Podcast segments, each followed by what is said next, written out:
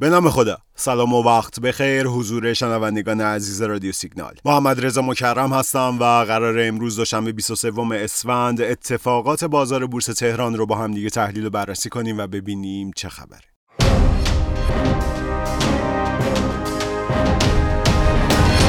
در هفته گذشته بورس در روزهای شنبه، یک شنبه، دوشنبه و چهارشنبه روند سعودی رو داشت. شاخص هموز هم که به شاخص ملت معروفه و در واقع نمود بهتری برای نشون دادن شرایط بازاره در تمام روزهای کاری هفته قبل مثبت بود و مجموعاً حدود 8500 واحد رشد کرد. برخلاف روزهای معاملاتی بهمن ماه که شاهد نوسانهای بسیار محدود شاخص بودیم با رشد قابل توجه قیمت کامودیتی ها در بازارهای جهانی به خصوص نفت و همینطور خوشبینی به احیای توافق برجام شاخص گام های بلندتری برداشت. به طوری که هفته قبل مجموعاً 67 هزار واحد معادل 4.76 درصد افزایش ارتفاع داشت.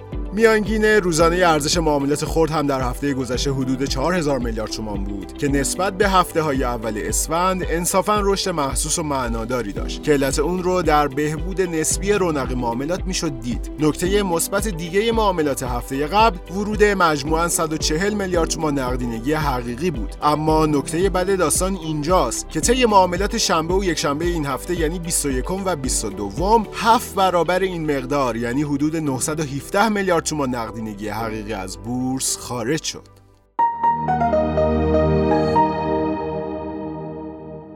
روز جمعه مسئول سیاست خارجی اتحادیه اروپا توقف مذاکرات رو اعلام کرد و این تنها به دلیل سنگاندازی روسیه اتفاق افتاد. روسیه که الان 20 روز غافلگیر مقاومت اوکراینی ها شده، حالا به نظر می‌رسه برجام رو به گروگان گرفته.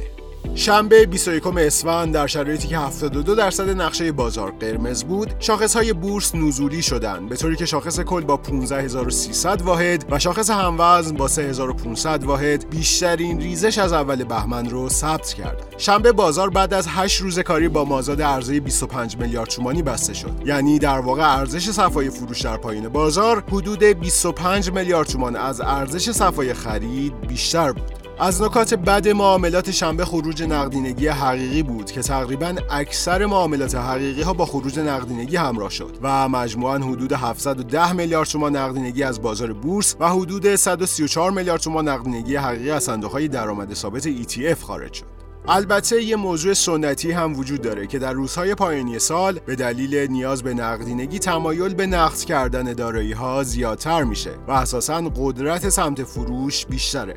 از این نظر پیش میشه در روزهای مونده به پایان سال 1400 همچنان شاهد خروج نقدینگی حقیقی و نزول قیمت ها باشیم. اما یک شنبه 22 اسفند بازار نوسان زیادی داشت و با فشار فروش کارش رو شروع کرد. اما رفته رفته تقاضا زیاد شد و با رشد قیمت نمادهای بزرگ و شاخصساز مثل کگل، شطران، کچاد و فولاد شاخص تونست 2300 واحد رشد کنه. اما شاخص هموزن منفی شد. خروج نقدینگی حقیقی دیروز هم ادامه داشت و حدود 210 میلیارد تومان از بورس خارج شد. متاسفانه روند کاهشی ارزش معاملات خرد دو سه روزیه که شروع شده. دیروز ارزش معاملات خرد بعد از ده روز کاری دوباره به کانال 2000 میلیارد تومان سقوط کرد. کاهش ارزش معاملات همزمان با خروج نقدینگی حقیقی در واقع نشون از انتظارات منفی سهامداران نسبت به آینده بازاره.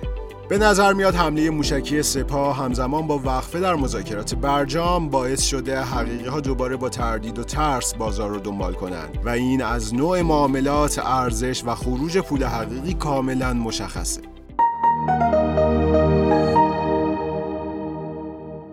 امروز دوشنبه 23 اسفند شاهد یه رفتار رفت و برگشتی از شاخص ها بودیم. در حالی که 52 درصد نمادهای بازار امروز با کاهش قیمت روبرو بودن در نهایت شاخص 596 واحد کاهش داشت و با منفی 400 درصد نوسان به عدد 1 میلیون و 334 هزار واحد رسید. امروز برای پنجمین روز متوالی نقدینگی حقیقی ها به ارزش 350 میلیارد تومان از بازار خارج شد. در واقع گروه های محصولات شیمیایی فرآورده های نفتی بانک ها و بیمه امروز بیشترین میزان جریان جریان خروج نقدینگی حقیقی رو داشتن و از این بین نمادهای شلر، چبندر، بپاس و شبنا بیشترین سهم در خروج نقدینگی حقیقی رو ثبت کردن. همونطوری که گفتم روند کاهش ارزش معاملات خرد همچنان ادامه داره. امروز ارزش معاملات خرد با کاهش نسبت به دیروز به 2500 میلیارد تومان رسید که این کمترین میزان ارزش معاملات خرد در دو هفته گذشته است. در هر صورت افزایش ریسک های سیاسی بازار به بیشتر شدن خروج سرمایه حقیقی و انتظارات منفی سهامداران منجر میشه و به نظر میاد در روزهای پایینی سال درگیر اینجور ریسک ها خواهیم بود.